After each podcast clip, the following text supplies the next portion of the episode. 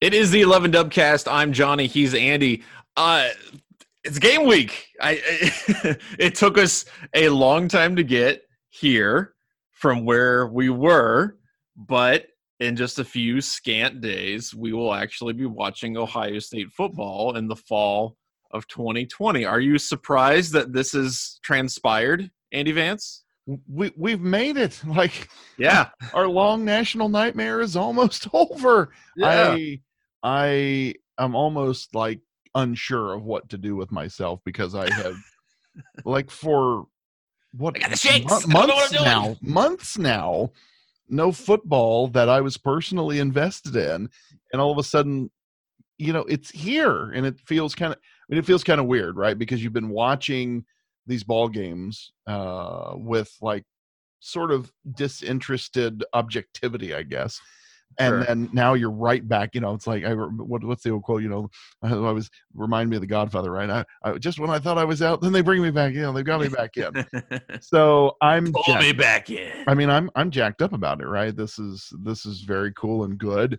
It's also, there's a part of me that's like, I'm not sure how I feel about this season in general, because it's going to be such a weird season in a lot of ways. You know, how many games do they end up playing? The fact that, you know, all these other teams have a month or more of football under their belt, and Ohio State's just sort of getting warmed up. So we're going to be seeing, you know, a Buckeye team in its first game out, and you're going to be maybe subconsciously comparing them to teams that have been playing. So like, you know, Alabama, Georgia, Clemson, that have now been playing 4 and 5 games. Does that, you know, what's that like? This is just a really weird vibe to this, but I'm beyond stoked. It's long past time to be watching Buckeye football on Saturdays instead of other random teams from conferences I'm not personally invested in.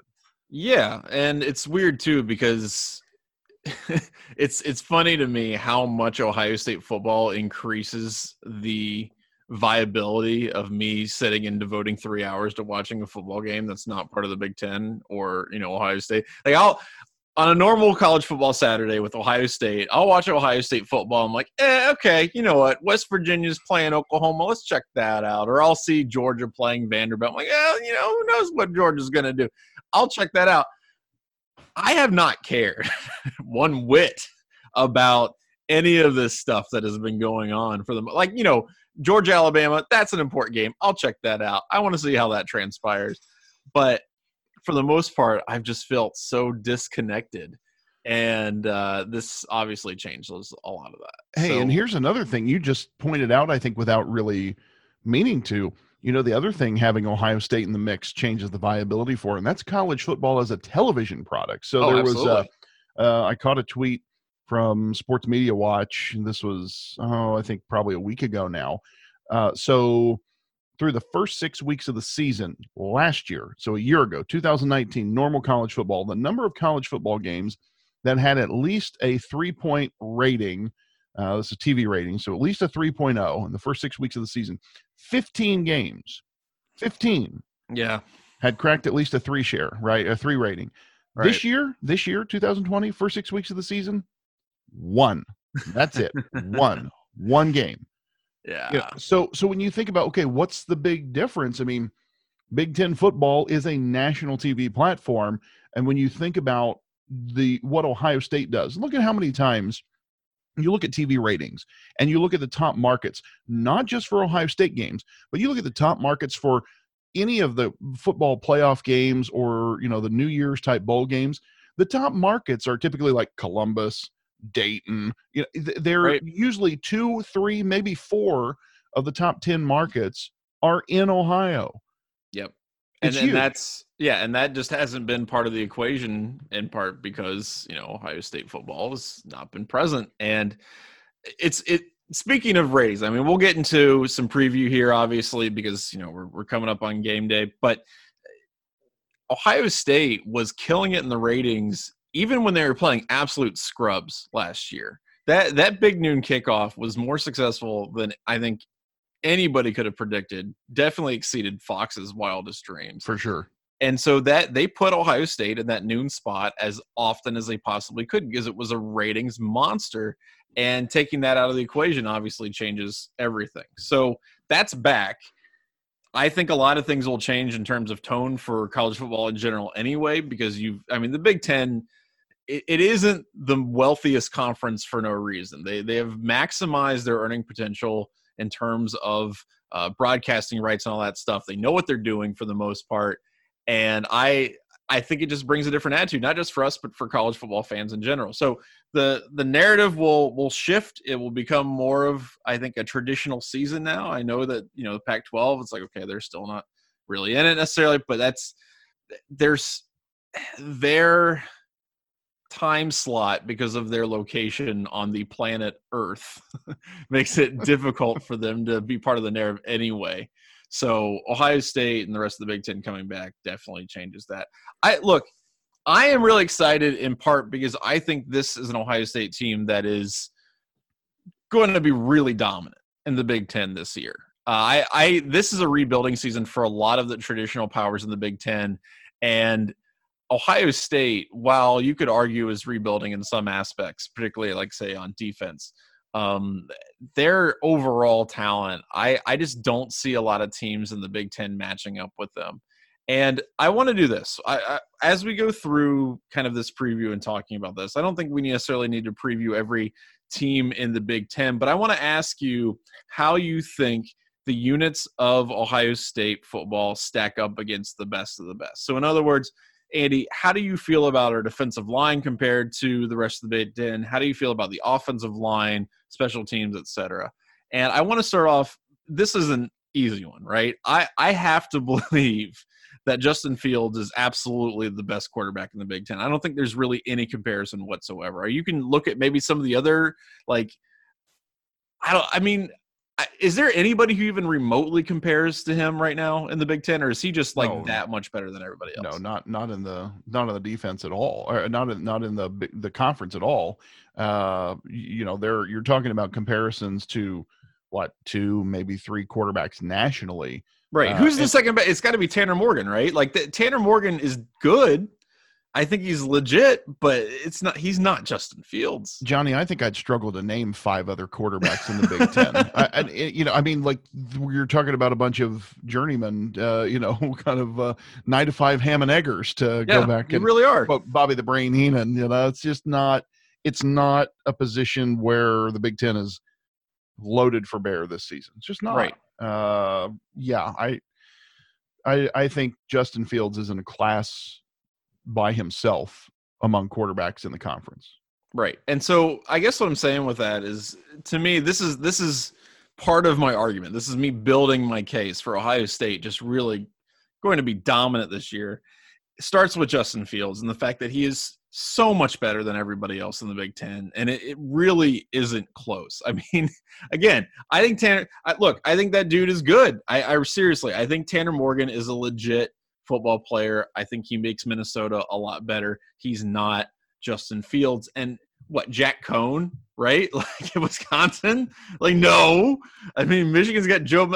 You're right. There's just so many journeyman guys who just, it's kind of ridiculous. And Justin Fields is the kind of athlete and kind of player that can just absolutely win a game by himself. There's nobody else like that in the Big Ten. Now, the worry, of course, for Ohio State is if you have him get injured at some point, if something else happens, and then you don't have a lot of, experience behind the guy. You're really going to, kind of rely on some people who have not had a whole lot, if any, college experience. CJ Stroud, I think, I like CJ Stroud just based on kind of his film and whatnot, but it's a coin flip, right? You don't know what you're getting behind him. So this is a very different room from the days when you were we don't have backups, we just have more starters. It's not a Braxton to Barrett to Cardale sort of scenario you're envisioning here, although we didn't know we had that until nobody thought that it then either. Right. It's we look back and you're oh sure, it was fine. Your scenario is either a fifth-year senior who has, about as much playing time as you do, and then you've got a couple of, freshmen who you think are probably going to be pretty great, but who knows? And besides, you don't want to throw them into the gaping maw of the dragon if you don't have to. You're hoping Justin Fields, a potential Heisman contender, can stay upright, mobile, and healthy all season long. And particularly, you know, when there's now you're not only this season, you're not only worried about his health on the field and right. but his health off the field with the viral concerns. So, yeah, fingers double crossed because one of your biggest strengths as a team is also one of your biggest vulnerabilities because of the depth concerns. Right. And the other thing that I would say that normally I would be really nervous about something like that, but this offensive line seems like it is pretty, I wouldn't say easily. I mean, as we've seen in some of these games, there are definitely some other teams that are pretty damn legit on the offensive line. I mean, Clemson, obviously, and Alabama come to mind, but this has got the potential to be one of the best offensive lines that Ohio State has had in a very long time. And when you bring back guys, you know, that you were worried that you're going to lose and, you know, like Wyatt, this is solid. And I don't know that they're as deep as they have been in some years past, and maybe depth is going to be an ongoing concern for Ohio State in general. I am really excited about the offensive line in general, in part because I don't think, and we'll get to this in a second, I don't think this is going to be a big-time running team. I think this is going to be a pass-blocking team that needs to figure out how to keep Justin Fields upright. I think they're going to be able to do it. I think he's going to pass for a crap ton of yards. So all of these guys working together, Thayer Munford, you know, DeJuan Jones, hopefully can get in. The mountain of a man. I just think I'm excited for it. They've got a lot of options, and I think they're going to do a really good job of keeping Justin Fields' shirt clean. He's going to throw for a gajillion yards. I really believe that. And this is really, I mean, that's probably the position group where you think Ohio State is best positioned in terms of depth, right? Like this is probably the unit. You probably get pretty great depth in linebacker, decent depth at defensive end, but really you got to feel pretty strong about this O-line because you've got at least two really sharp guys at every spot on the line. And you love that in this scenario, particularly because, as has been said for many years, this is an offensive line driven program, right? So, right.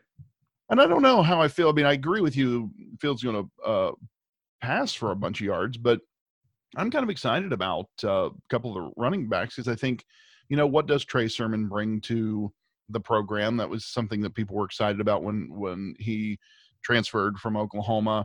You know, Master Teague. I think you've got some guys who could. Are they going to be Ezekiel Elliott? Are they going to be J.K. Dobbins? Well, I don't know. Probably not. But Ohio State has potential because of that offensive line to be a hell of a running program if they want to be. And the thing about that too, you know, they can if they need to. Like right. That's the thing. When you've got the kind of line talent and depth, if they need to get yards on the ground and grind down a clock for some reason. But the other thing I think you're right to point out about Fields passing a lot, this is also going to be a team that's going to be trying to put a lot of points on the board because even subconsciously, they're going to be playing up against this notion that you've got teams like Alabama and Clemson who are going to have a whole lot of footage because they've been playing for 4, 5, 6 weeks. And Ohio State's going to be like subconsciously thinking they have no room for error getting into the college football playoff with a shortened schedule. And maybe that's why I think, you know, you're going to see more of a passing game. But I will be honest with you, and this is the part of the team that I am a little trepidatious about. And I think a lot of Ohio State fans are expecting more of Trey Sermon and you know, Master Teague and some of the other guys than maybe they will actually deliver. I am not super convinced that they are going to be the kind of replacement for J.K. Dobbins that people maybe expect. And that's they don't have to be, right? J.K. Dobbins set the Ohio State rushing record last season with really not as nearly as much fanfare as I would have hoped he would have received. But he was amazing. He was incredible last year. And I personally, like, you're going to see maybe more of a, you know, like Antonio Pittman kind of year, in my opinion, in terms of like total yardage than you might see out of it than a J.K. Dobbins type year. Because I don't necessarily trust Trey Sermon to stay upright for the entire season. He's got a history of injuries. I don't think Master Teague is quite as shifty or as, you know, versatile as you saw J.K. Dobbins. I think you're going to get yards, but really, to me, this is going to be a compliment to the passing game. And I think Ryan Day knows that. And when you've got so many weapons at wide receiver, I mean, not – yeah, Chris Olave and Garrett Wilson, yes, fine. But, like, literally everybody else on the roster is capable of being a game breaker. To say no – I mean, Jeremy Rucker, I think, is a legit player, too. There's so much talent in the passing game. I really think that's where they gotta. That's their strength, and I think Ryan Day is going to play to that. How many carries a game does Justin Fields end up with on average? That's a good question. I think they'll still utilize him to keep defenses honest. He's too fast and talented for them not to do, you know, some kind of like action in the passing game. But I think it'll come out more of like play action stuff where he sees the coverage. And he's like, all right, well, I got 15 yards here. And then he takes it. I don't know that they're going to do a whole lot of, you know, planned quarterback keepers or, you know, read option type stuff. I think it really is going to be QB number one when we just right. Talking about the depth question. Yeah, especially early. I mean, you know, it's a shortened season, but, you know, we were talking about this on the No Cap thing, but you know, one of the bold predictions for this season was that Justin Fields was going to have the most amount of rushing touchdowns on the Ohio State roster. I actually agree with that, if only because I think it's going to be split among several players. Mm-hmm. And, yeah, they might sneak him when they get down close to the goal line. But I also think he's just going to break a bunch of, like I said, a bunch of rollouts, play action, that kind of stuff. And he's super dangerous in that respect. I just think people might have forgotten that. So, I don't think he's going to do a lot of planned stuff. I think maybe 5 or 7 carries per game is probably what you'll see out of him, mm-hmm. Not including, you know, things like sacks or whatever. But, you know, the idea that he might be doing it 15, 17 times a game, that's crazy. There's no way in hell that's going to happen. We certainly hope not. Yeah, and I hope not. That was, yeah, I don't want to see that. I mean, I think it's fun when quarterbacks run the ball. It's something that, you know, I don't know. It's the kind of football I enjoy watching, but I really don't think that's what Justin Fields needs to do. I think the guy is just too damn accurate, too damn good at making decisions to be used in that fashion.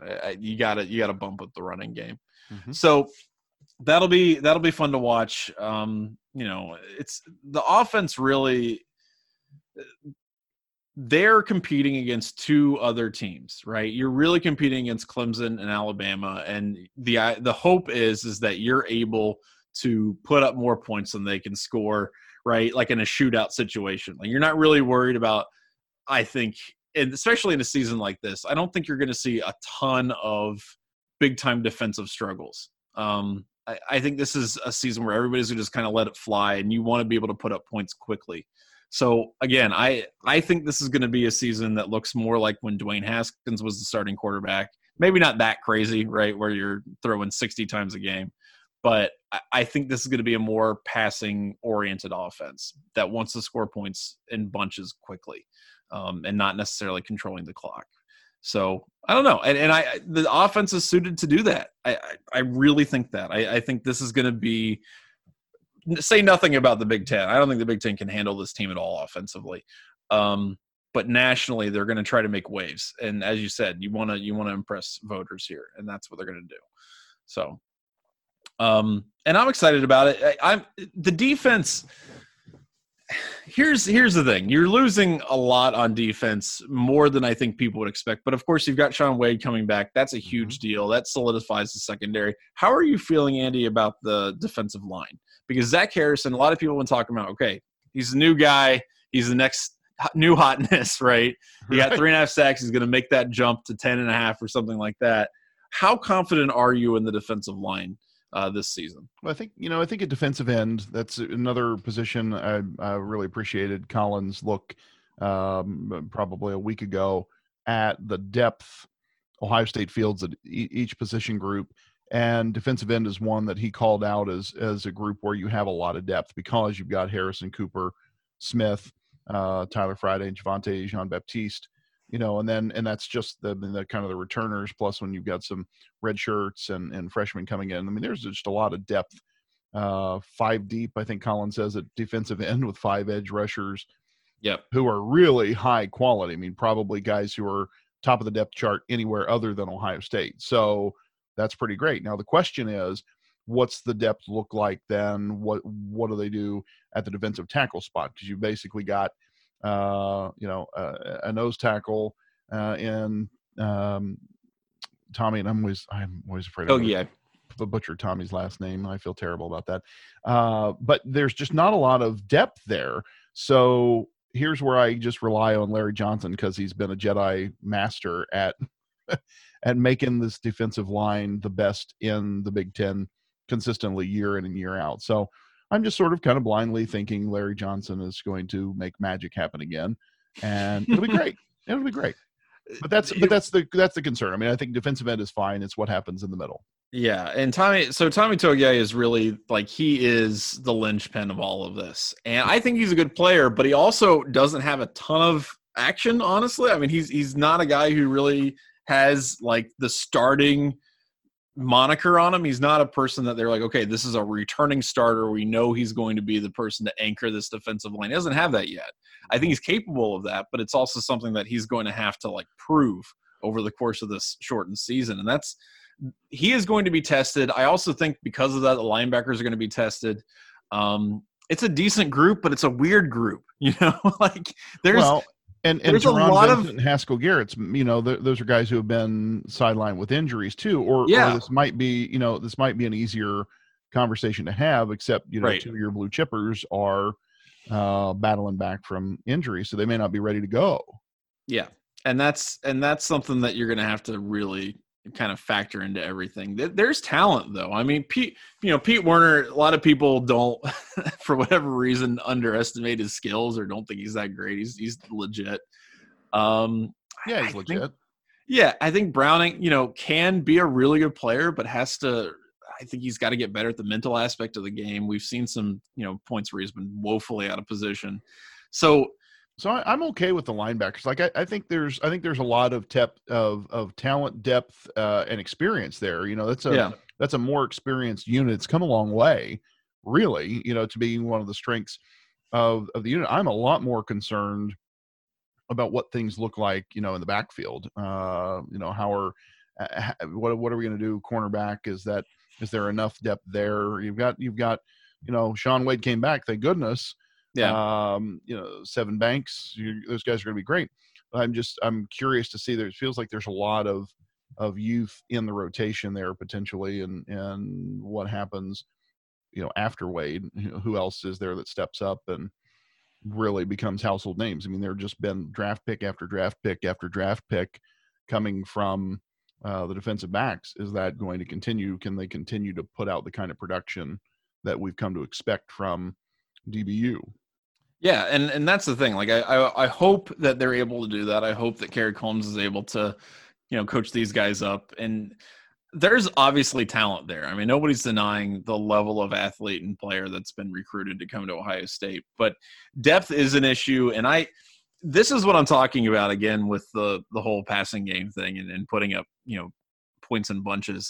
I really think that you're going to see some breakdowns, I think, early in terms of Ohio State's offense. And part of the reason why I think Ohio State's going to have so much success against the rest of the Big Ten is I don't know that a lot of teams are built to take advantage of that. And honestly, not the teams that Ohio State's going to be playing.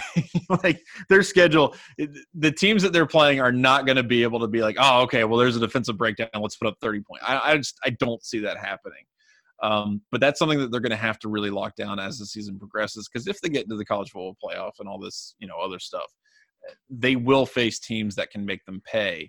The good news is that I don't think that they have to worry about that too much over the course of this Big Ten season. So, although they're going to have to figure it out, I mean, pretty quickly, in that game 2 is a doozy, at Penn State. Like, that it is. That's not a gimme. It's definitely not a gimme. I just don't see Penn State. That's the thing, man. And this is what the next thing I want to talk about. Like, who do you think?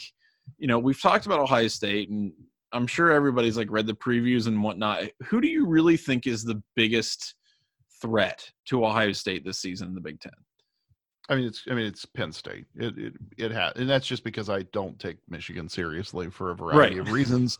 some of which you outlined in this week's threat level column, which is always one of my favorite pieces of appointment reading at 11warriors.com, a fine website our listeners should frequent. I mean, I just look at the middle of that schedule, and okay, you've got Nebraska, which again should be a great opening game for Ohio State. They've averaged about 7,000 points against the Cornhuskers over the last 5-6 years. So I don't see that changing at all in any way, shape, or form. I think Scott Frost comes into Columbus knowing his team's, marked. I think Bovada's got him at 27-point favorites as of today. So, everyone's expecting it to be a shelling, and I concur with that. But next week then, I mean, you're jumping right into the meat of the schedule, so to speak, in week two. Like, it's not – this isn't Akron or Youngstown State or something that we're bringing in for a bye game. It's big boy football. Now, after that, it's a four-week bye, Rutgers, Maryland, Indiana, and Illinois. Before you get to Michigan State, okay, I don't know what to think about Michigan State at this point. I mean, you'd say if it was Mark D'Antonio, he's always seems to find a way. But totally new program up there with Mel Tucker, and I think that'll be interesting. And then Michigan. So, I mean, it's really it's a pretty favorable schedule for the Buckeyes, and I don't see any of those teams other than Penn State really stepping to the line and making the Buckeyes think. Right. Here's the thing about Penn State. I don't trust Sean Clifford. I don't trust their quarterback. I think they have a lot of talent offensive line. I think they have a really great tight end core, right? Like, they have a lot of people at tight end who can make you pay. I'm not super, I guess, I don't know. I mean, Journey Brown, look, I want to believe in this guy. I have seen him like do some incredible, amazing things. He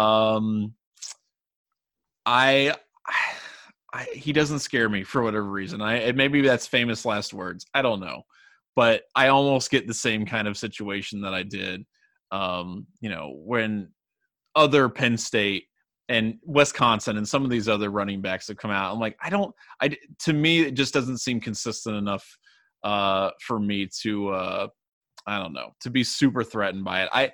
The biggest thing about Penn State is that they have to figure out a way to, like I said, kind of keep pace with Ohio State. I don't think they can. I don't think they have the ability to do that because they don't have a quarterback that can consistently throw the ball for, 15, 20 yards and get, yards and chunks and points. I just don't see that from them.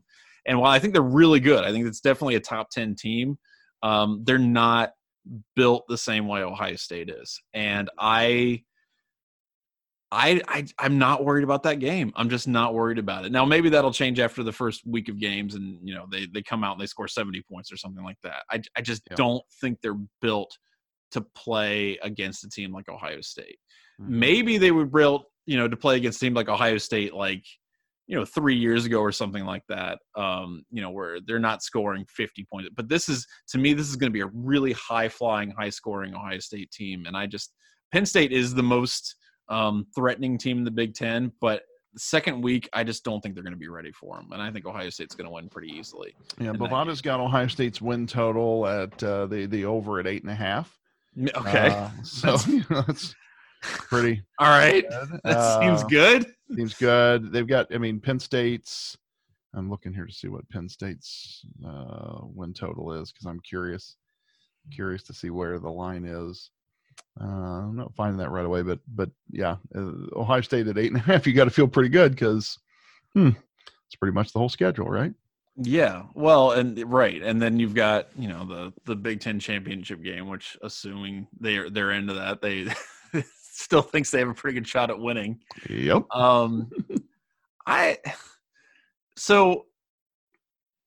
How confident are you that Ohio State gets to that Big Ten championship game? How do you feel about that?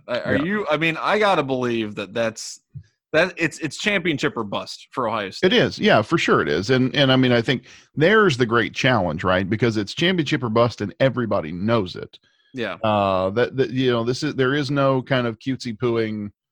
around about, oh, you know, it's one game at a time. It's, you know, put your pants on one leg at a time. And so it's, you know, just one game season, this sort of thing. No. It's national title or bust, really. I mean, that's what these guys come back for, right? That's right. Why Sean Wade back. It's because he's one to go after a national title. So, you know, I think there's the challenge for Ryan Day and his staff in keeping everyone focused on the task at hand and not the task. You really do have to win one game at a time. But fortunately, the schedule is super favorable in that regard. The thing you hope is they don't try too hard, I guess, in a sense. You know, just let it come naturally. You know, play the game that's in front of you. Don't feel like, oh, we have to beat Nebraska 63-0. It'd be great if you do. Which they might, honestly. I mean, it'd be great if you do. I think we'll all be super happy. But like, I hope they're not trying to force that. Just go out and develop, because there's a lot of growth and learning that needs to happen in a short period of time. You know, not to mention the fact that these guys have only been practicing in pads for, you know, a very short period of time, relatively speaking. But I feel really confident they're going to get to the Big Ten title game. They're going to play Wisconsin, and they're going to win it. Like, I don't have a whole lot of doubt in my mind about that, barring something really crazy like, oh, three-quarters of the team comes down with COVID in week 6, you know, of this new season, and something horrible happens to a key player, or, you know, whatever else. Like, barring something like that, yeah, they've got the talent. They've certainly got the best coach in the conference. They've got all the pieces and parts. It's a championship caliber team. I agree, and it starts with this weekend against Nebraska.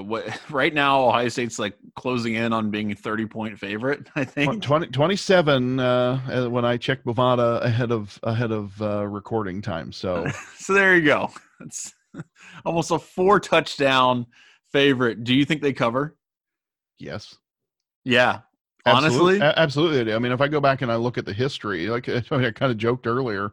I said, you know, they've beat them by an average of about 7,000 points. But, I mean, it's been a brutal series. It's been awful. For the Huskers, right? Like, if you go back, and this was one of the things I loved in Dan's preview, you know, you go back and look at 48-7 a year ago in Lincoln, 36-31 in 2018. I mean, that was a nail-biter. But 56-14 in Lincoln in 2017, 62-3 in 2016, 63-38 in 2012. I mean, so, you know, for a full decade now, you've got two games. You know, Nebraska won in 2011, 34-27. We've all kind of forgotten that, and that's really the only time that's ever happened. Right. But over the last decade, I mean, you've scored 50 plus on them 3 out of the last 6. And the one that wasn't was like 48, you know, so you've had no trouble with the black shirts whatsoever. Yeah. And as long as the defense holds up at all, for the most part, you've held them to under 2 touchdowns. Well, and here's the thing. I don't really – I'm not the kind of person that kind of buys into, okay, well, past performance, you know. Yeah, no. Predicts what's going to happen. But the truth is Nebraska's bad this season. They're not good.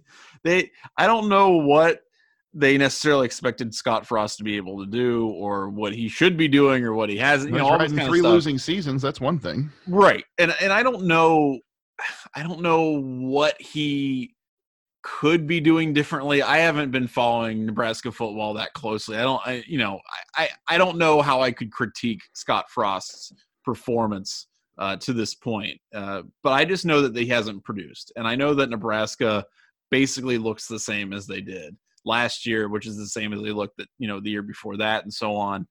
And I have no faith that this is going to be a game. And usually I'm not this kind of cocky. I'm not the kind of guy who comes out and says, okay, Ohio State's just going to roll everybody. But I haven't seen anything from these teams either leading up to this season or results of last season that indicates that things have changed. Right, that things have significantly changed for some of these teams to where we're going, okay, this player can definitely change how I perceive this team. Journey Brown might be a player like that. He came on really strong at the end of last season, you know, had a couple 200-yard games, did some really great things. You don't see that from Nebraska. I haven't seen that from Nebraska. I don't think I will see that from Nebraska. And unless Scott Frost is hiding something crazy, I simply just don't see anything threatening about the Cornhuskers. So, yeah, I think it's entirely possible they cover that. That's 4 touchdowns. That's definitely doable for Ohio State. Yeah, I feel like Saturday. The thing Frost's got to figure out is what his team's identity is. Because if you look at – yes, you know, I look at a team like a Wisconsin, for example, and you say Wisconsin is not Ohio State. They don't right. They don't get the same – talent Ohio State does at several different positions. You know, they're not drawing in top recruits frequently, but they have a clear identity and they execute it extremely well, and it wins them a lot of football games. And I think that's one of those things, like, you have to, and probably if I'm Frosty, I'm going back and saying, okay, we're the black shirts. Like that's the identity. And you need to recruit and build like this just back-breaking, bone-crushing defense, because then that draws, you know, like once you've got an identity like that. Because you think about, if you're a top tier offensive lineman or a big time running back, Wisconsin appeals to you because of that identity. Right. You know, you're going to be able to make a star for yourself because people know what to expect from those programs. Are you winning national titles? Not necessarily, but if you were to go play in the league as an offensive lineman, you do worse than thinking about playing at Wisconsin. I mean, because this all comes back to talent, right? Everything rises and falls on recruiting.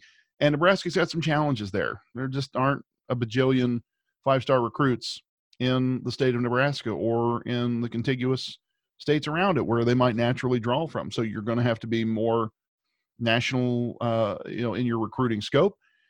And to do that, you've got to have some brand cachet. And unfortunately, the last time Nebraska won a national championship, you know, most of the recruits' parents were in short socks. You know, it's been a long, long time.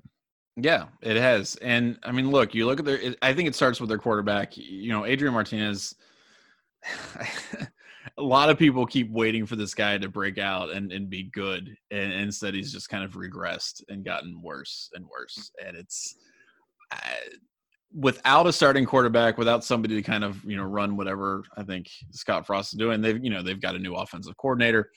I just don't see them making the kind of improvement that they have to. So, yeah, this weekend, this is going to be a fun weekend for a lot of reasons, because you're going to see Ohio State football finally on the field. Woo-hoo. I also think they're just going to be the absolute hell out of the Cornhuskers. I don't see this as much of a challenge. I think it's going to be kind of a warm up for Penn State.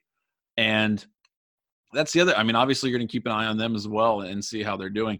I want to end with this. All right. We talked about the present and then the future. Let's talk about the far future. Give me a prediction here. Okay. Who do you think Ohio State plays? Like, assuming we both believe that they'll make the Big Ten championship. Yes. Who do you think they play in the Big Ten championship, and do they win? They play Wisconsin and they win. Yeah, okay. Absolutely.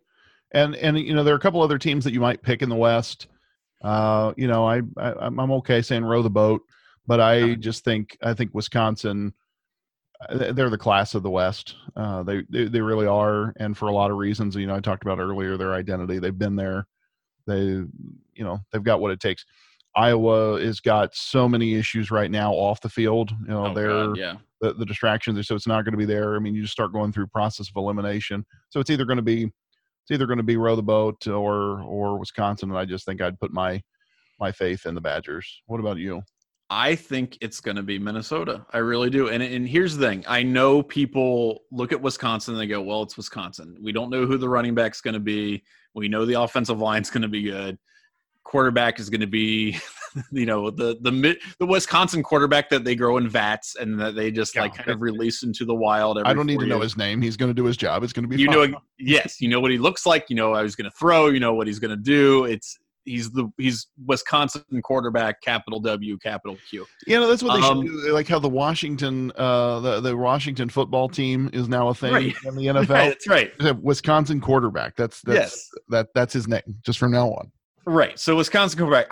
I will say that, you know, Wisconsin kind of lives and dies on the running game. I don't think it's going to be quite as good. And I really think that Minnesota they're going to keep improving. And I believe, you know, again, I've done this before where I believe in a player and then the player completely fails me.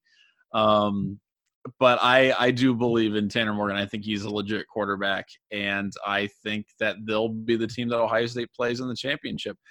Ohio State, if I were to put them right now against Ohio State beats Minnesota. I will be extremely interested to see what both teams look like at the end of this season. I don't think Ohio State's going to get any worse. As long as the injuries stay fine, Ohio State's going to be better and better and better. I am curious to see how much better Minnesota gets. I don't think they're necessarily going to be good enough to beat Ohio State by the end of the season. I think they're going to be a much more interesting team than people expect. And I don't know. I mean, again, this is one of those situations where you're kind of looking for a team to make a leap that they may never actually accomplish. But I think they're going to be legit, and I think they may end up being the second best team in the conference by the end of the season. Yeah, and this gets so tough because normally I'd like to say go back and look at the data, and so out of habit or reflex, I went to SP Plus to see what the data might tell me, and then I said to myself, "That's so weird looking at those data points because those data points are essentially." For Big Ten teams, last year's or preseason data points this year. So I don't know that they mean anything to me right now. Right.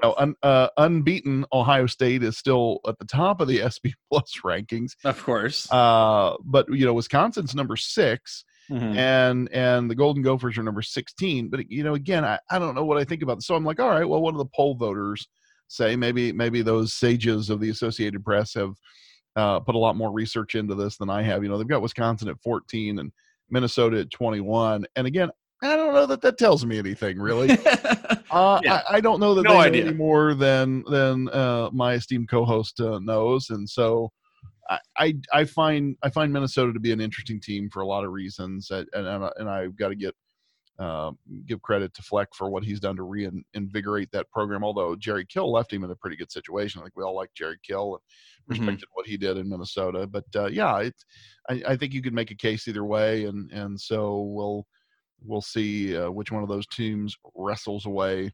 Are they Floyd of Rosedale? No, Floyd is that's Minnesota, Iowa. What's their rivalry trophy because they have. Oh, are you talking about Minnesota and Wisconsin? Yeah, what's their rivalry trophy? Oh God, is that Paul Bunyan's axe? Yeah, it might be. Yeah, that's. Yeah, right. I think that's what it is. I started to say, whoever wins Floyd or Rosedale, I'm like, no, wait, wrong regional right. rivalry trophy. I'm pretty sure Floyd's it's Paul my Bunyan's favorite because it's a big pig. I mean, it's fantastic. I mean, the only thing that can compete with a big pig is either a bucket. Or a wooden turtle. I was going to say it's not cool like the Illabuck, but that's right. It's right up there. By the way, I mentioned Minnesota in part because I love to shoehorn the fact that Michigan, which is always there, gets to play Minnesota in the first game. And I want to tell you something. I think Michigan is going to get annihilated by Minnesota. I don't think they're ready. I don't think they have a good running game. I don't think they have a good passing game. I think their quarterback is completely in over his head. Their defense is decent, but I truly believe, and I truly hope because it would be funny to me, but I really think that Minnesota's going to, just annihilate the Wolverines on Saturday. Well, so how many? What's your projection as the resident expert on all things maize and blue? Yeah, how many games do the Fighting Hardballs win this season? Oh, I think it's possible depending on how snarky I want to be. And I was reading a bunch of previews and stuff, for threat level, which you wouldn't expect that I actually do some research for that, which I do some. I will say that I do occasionally a little bit of research for threat level. Yes. Most of the Michigan writers and whatnot are thinking 5-3. I think that's possible. I actually think 4-4 might even be more realistic. Bavada's got the over at 5.5. Yeah, I think that's high. I think they're going to lose a couple early, and they're definitely losing to Ohio State. I just don't see any way they beat Ohio State. And, all you need is one more loss, and I think that's entirely possible. The thing is that, the line for Minnesota, by the way, is 6, just as a point of comparison, right? So, yeah, right. When, 6 wins for Minnesota, 5.5 for Michigan. Oh, my, how the mighty have fallen. Yeah, and so – Michigan come out and surprise me, but Harbaugh's the biggest thing that hurts him, and what we have talked about before is just his lack of ability to develop these quarterbacks that he's had. Yeah. And Shea Patterson comes in. He's supposed to be this fun-slinging guy from the South, and he's going to throw for a gajillion yards, and it's all going to be great, 50 touchdowns, blah, blah, blah. And that obviously never pans out. That never happens. They never figure out a way to fully integrate him into the offense. He struggles figuring out, you know, what his primary receiver is going to be. It just seems like it changes from week to week what their actual offensive game plan is. And it just never works out. And now you've got this guy who's come in, Joe Milton, who has a rocket arm. This guy can throw it a country mile, but what, like 11, 12 actual passing attempts in college football. And now you're in the weirdest possible situation. This is where you want consistency and veteran, you know, leadership at the quarterback position. Michigan has none of that. They lost Dylan McCaffrey. He's you know, dipsy doodle. He's out. So I see this setting up for something really unfortunate for Michigan fans, and I recommend that people check it out and watch it at 7:30 Eastern, I think, on Saturday. Yeah, it's wild that that's a night game. Yes, worse. I get why the Ohio State Nebraska game. Back to your comment about the big noon game. Is going to be the show piece, yeah, for Fox's Big Noon. And so it's a night game. It's at Minnesota. Yep. You know, so I'm a little puzzled that Michigan's still 3.5-point favorites there. I don't think they should be. I think it's dumb as hell, and they're I mean, that's all to me. That feels like all brand. It's so stupid. So I would be happy to laugh like a buffoon at PJ Fleck rowing the boat all over Jim Harbaugh. That'd be a hoot. Yeah, let's see that. I think it'll be fun, and I hope that happens. And I hope, you know, I want Minnesota. Minnesota is one of those teams that I can root for. That I feel that I, you know, as much as I'm morally obligated to hate every other team in the Big Ten. I mean, there is no Big Ten conference pride. Screw that. I do enjoy when Minnesota is successful in general because, you know, it's. I know the narrative doesn't really match up with the reality. Minnesota is one of the largest universities in the entire country. Like I'm pretty sure they have even more undergrads than Ohio State does. It's not like this is a tiny little school just struggling for recognition. They're pretty damn big. But the narrative around them is definitely that of, okay, row the boat, land of 10,000 lakes. This isn't, you know, this is a small potatoes kind of school that just trying to make it big and doing their best. And I want to see them do their best. I want to see teams like that come out and, you know, make some national noise. You know, so, speaking of people that you could root for, I can't believe when we were talking about the Nebraska game, we kind of let this go. But there's a player on Nebraska that I think many of us are rooting for or will be, at least after Saturday's game is over. And so I didn't know this prior to kind of studying up for week one here. Mm-hmm. And a little known fact, people may not be aware of this, but Kurt Warner, the legendary former NFL quarterback, Super Bowl winning quarterback, his son apparently is a wide receiver at Nebraska. Oh, all right. So Cade Warner, and here's why I think, aside from the fact that I enjoyed watching Kurt Warner play in the league.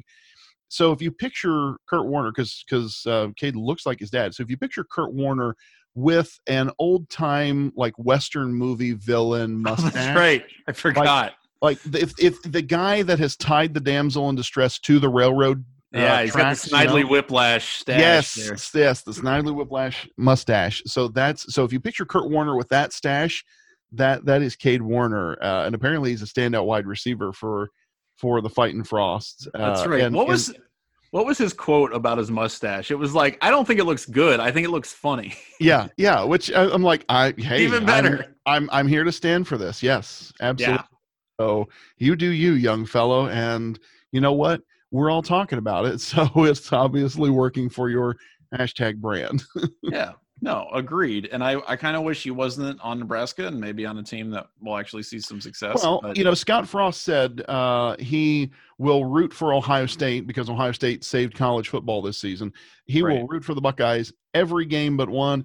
And I would say, Cade Warner, I will root for you every game but one this season as well. Their turnabout is fair play. Fair enough. Yeah. I agree. So, you know, this is going to be a fun season. And really the Big Ten – we touch on it every week during football season, but it's different than the other conferences. Not in the sense that it just means more. Screw that.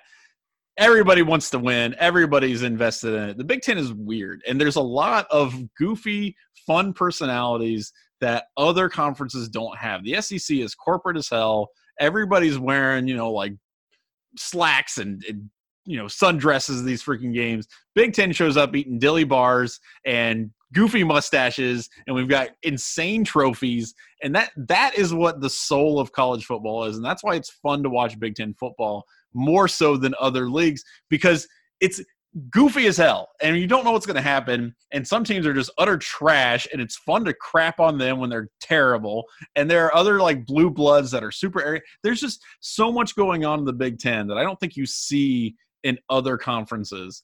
And of course you've got the one big team that kind of looms over everything, which we happen to root for. And, it's just going to be fun, man. I'm excited for it. I hope everything goes well. I hope COVID cases stay down, at least amongst the teams, because in real life, it doesn't seem like that's happening, but hopefully we can get that down too. And things go smoothly through December. So I'm excited. I know we're both excited. I know there's a lot going on. But it finally feels like football is officially back, and everything else, just kind of feels like prologue, honestly. I know Ohio State's got some games behind, right? Like they're not going to have nearly as many as, these other teams. I don't think it matters because now football can officially start, and I'm excited for that. So hopefully this turns out okay. We'll give kind of our game predictions in terms of score here. Exact scores, Andy. We can't do generalities here. We got to give people some betting lines. We'll do that at the end of the Dubcast. I just want to remind you that Dubcast is sponsored by the Dry Goods Store at 11warriors.com, drygoods.11warriors.com, shirts, hats, stickers, all kinds of great stuff. Let's do some Ask Us Anything. We have a really good question here from Aaron. Aaron sent us his question via email, so dubcast at 11warriors.com, dubcast at 11warriors.com. And Aaron wants to know, do you think the Big Ten will continue having all 14 teams play on championship week in the future, schedule 8 conference games, 3 non-conference games? So for those of you who are not aware, the Big Ten is having, this crazy football extravaganza kind of leading up to the championship game where every team's going to play this 9th game regardless of, what their record was during the regular season. And we're gonna rank these suckers. We're gonna figure out exactly who's the worst team. We're gonna figure out exactly who's the second best or the third best team and the fourth best team, and so on and so forth. I'm really excited for it. Andy, do you think that's something that's going to continue on into the future? I hope so. To me, this is one of the absolute best silver linings to come out of the weird, wacky cluster blankety blank that was the Big Ten fumbling its way through this weird COVID offseason. When they rolled that out, I was like, you know what? I'm willing to forgive how bloody incompetent you all were at the rollout of what was a aborted then reinstated season. I hope that it stays. Like, I'm anticipating that it's going to be really cool. And the only way that it could be even better is if we were playing for relegation in like that 13-14 game, that's when it really gets real. Hey, y'all who lose this last one, and I realize that for teams that are in the bottom half of those games, maybe it's, not the funnest thing ever. I don't know. Maybe it is, but yeah, I think as a fan, I'm all about it. It's really cool. Let's make it happen. I think it's awesome. I also don't think it's going to happen again. And what sucks about that is because, it is going to be super hilarious and funny to watch some of these teams play for, fifth place pride and stuff like that. The reason why I don't think it's going to happen is because it's going to mess too much with bowl prep and worrying about, rankings and placement and things like that. If a team feels like through the regular season they're a lock for like the Orange Bowl or something like that, or the Alamo Bowl, they don't want to play another game and then get knocked out and then relegated. Maybe not. Maybe they don't even get to play in any kind of bowl after that.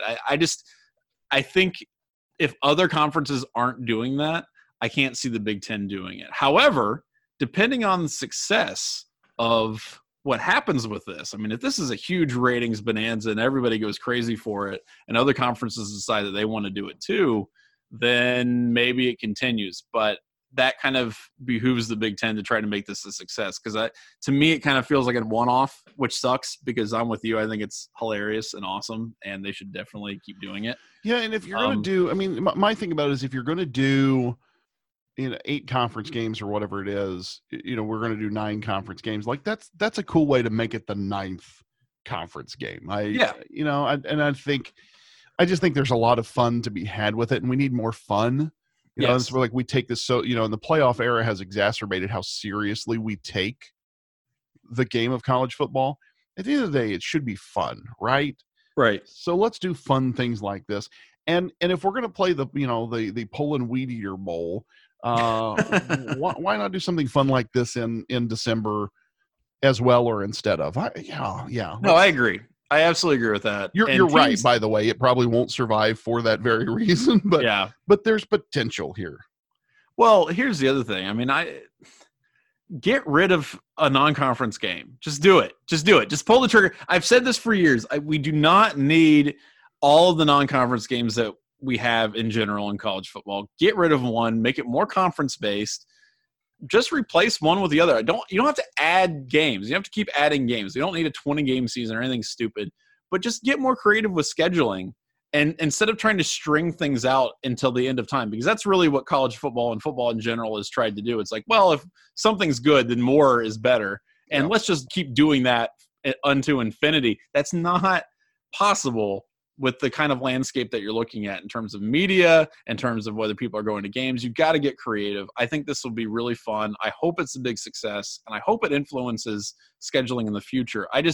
People are so damn stubborn when it comes to this kind of stuff, and I really wish they weren't. I wish they would get more creative, because this is that's a cool, creative idea, and it deserves to be able to breathe for more than just one season. So hopefully we get to see that more than just in 2020, but I am not super optimistic. So thank you, Aaron, for sending in that question. And again, you can send in any questions you want to ask us anything. It may be football season, and we do love answering football questions, but it is called Ask Us Anything. So please feel free to ask us literally anything that's on your mind, and we'll delve into it. So that was great. Thank you for sending that in. I'm excited for this week. I'm pumped. Give me an exact game score, Andy. Well, I have to tell you, I put a lot of thought into this, frankly, Johnny, and did a lot of research. As you know, I mentioned earlier, SP Plus is one of my favorite metrics for trying to figure out, where I was going to bet in a game, if I was going to actually put coin, or when we used to do our staff pool. So I looked at the data for both Ohio State and Nebraska, and I came up and figured, okay, on a neutral field, the Buckeyes would be about a 20.3-point favorite. You got to factor in home field advantage of that. Normally you'd say that's a 3.5-point advantage, but no crowd. We're going to maybe cut that in half. So let's call it 1.75. Is that right, math there? Yeah, let's just say 1.75. That takes us up to about, call it 22 points better than the Huskers. Okay. Now that would mean that the Buckeyes wouldn't cover because they're 27-point favorites. So I say, well, maybe the bettors know. And so I kind of calculated that in. And then when I got down to where I draw the line, I'm ready to come up with my total, I said, screw it. I'm going 73-7 because that's what Clemson put on Georgia Tech over the weekend. And I'll be damned if I want to see Ryan Day do worse than Dabo Swinney and the Clemson Tigers. So 73-7, book it. Buckeyes going to roll all over the fighting Scott Frost. Okay, that would be a hell of a thing. I don't think they're going to get quite to that point, but I do think you might see something in the realm. This is my actual prediction. I'm going to say 51-14. That's what I think. I think you see 51-14. You might see an early touchdown and then maybe a garbage time one that they give up, and then the rest is just Ohio State kind of rolling.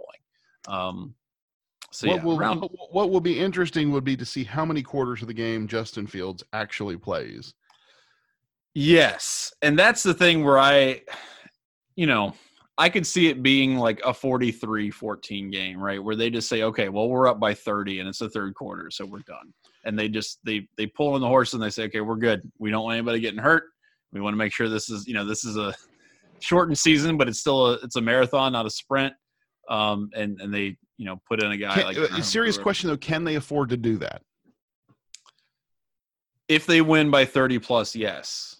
Yes, they can't afford to do that. As long as they're winning by impressive numbers, I think that's fine. They cannot – they have to win impressively, and that's something that we've talked about before as well. But impressively to me, honestly, like if you're winning by 4 touchdowns, that's pretty damn impressive in my opinion. And they're also going to get credit for playing the Big Ten, even if some of these teams are not any good.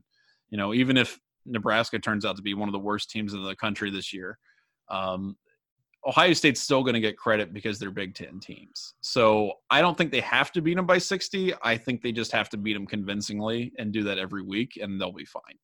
So, yeah, they could win. I mean, look, if they win like 40 to like 15 or something like that, or 40 to 17 or whatever, that's not amazing, but I still think that'll be enough for voters to keep Ohio State in the top like 3. So I would prefer, again, like something what you said, but I don't think they have to do that to stay in the conversation. So, but we'll see. We'll see how it all plays out. And hopefully Ohio State, puts on another insane shellacking on Nebraska, as is tradition. And we'll be back here next time to dissect what hopefully will be an incredible Ohio State win and to see what the rest of the Big Ten did. But until then, I'm Johnny. I'm Andy. And we'll see you next week.